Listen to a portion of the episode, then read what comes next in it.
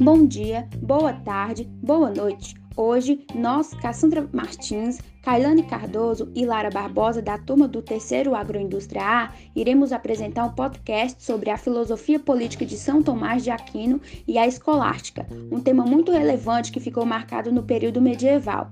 Na origem da evolução, o conhecimento filosófico, histórico e o matemático era considerado os três grandes gêneros do conhecimento. Na época contemporânea, novos domínios do saber filosófico tiveram a tendência de se constituir de maneira independente, principalmente a exposição moderna da filosofia de São Tomás, que se organizava em lógica, filosofia, metafísica, moral e sociologia. Além disso, ele foi o maior representante da escolástica. Escolástica é o segundo período da filosofia cristã, que vai do século IX ao XIV. Seu principal fundador foi São Tomás de Aquino. A escolástica vai moldar em como a educação tem que ser feita. Ela vai formar as principais escolas de ensino superior, as quais vão abordar as sete artes liberais, que vão te tirar da ignorância, te levando a Deus, à verdade e ao sucesso serão divididas duas áreas, as trivium, artes básicas, e as quadrivium, outras áreas. São Tomás de Aquino, considerado um filósofo e teólogo romano dominicano, em que foi colonizado pela Igreja Católica, grande comentador de Aristóteles, no qual utilizou a filosofia aristotélica para fundar o novo pensamento durante a escolástica participação na igreja foi de extrema importância, em que acabou se tornando um representante da Igreja Católica, considerado uma instituição sólida na qual ele tentava remoldar o pensamento cristão, marcando com ênfase em sua obra Suma Teologia. Ele era um homem muito importante devido ao seu método filosófico, que era muito avançado naquela época, porque ele não colocava de forma expositiva, mas sim de uma forma dialética, sempre partindo de premissas teológicas e colocando o debate como ponto-chave. A filosofia mais necessariamente sempre reivindicou as prerrogativas de ciência suprema de uma sabedoria. Porém, os cristãos conhecem uma sabedoria que para eles tem o mesmo valor, a teologia.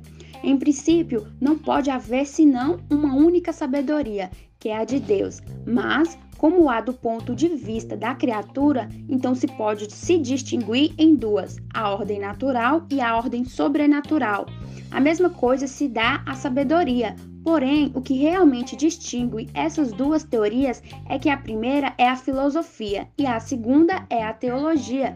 A filosofia considera as verdades enquanto elas são acessíveis à razão, e a teologia enquanto reveladas. Mas, diante essas afirmações, ambas têm necessariamente relações recíprocas. Existe harmonia entre as duas sabedorias devido à sua origem comum, que é a sabedoria divina elas não podem contradizer em face de um mesmo objeto, porque não há duas verdades, e sim um acordo entre a fé e a razão.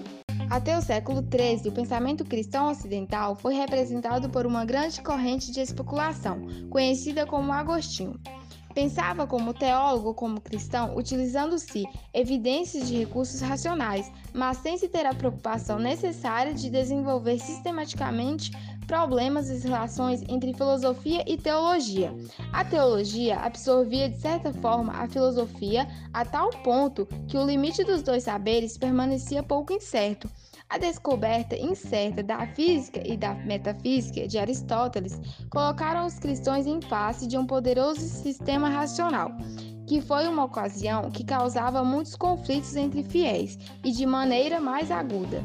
Tomás representou de maneira muito clara a filosofia, com o intuito de demonstrar que esses dois ótimos estão entre si e possuem um significado mais além do que se pode encontrar. Eles são dependentes um do outro.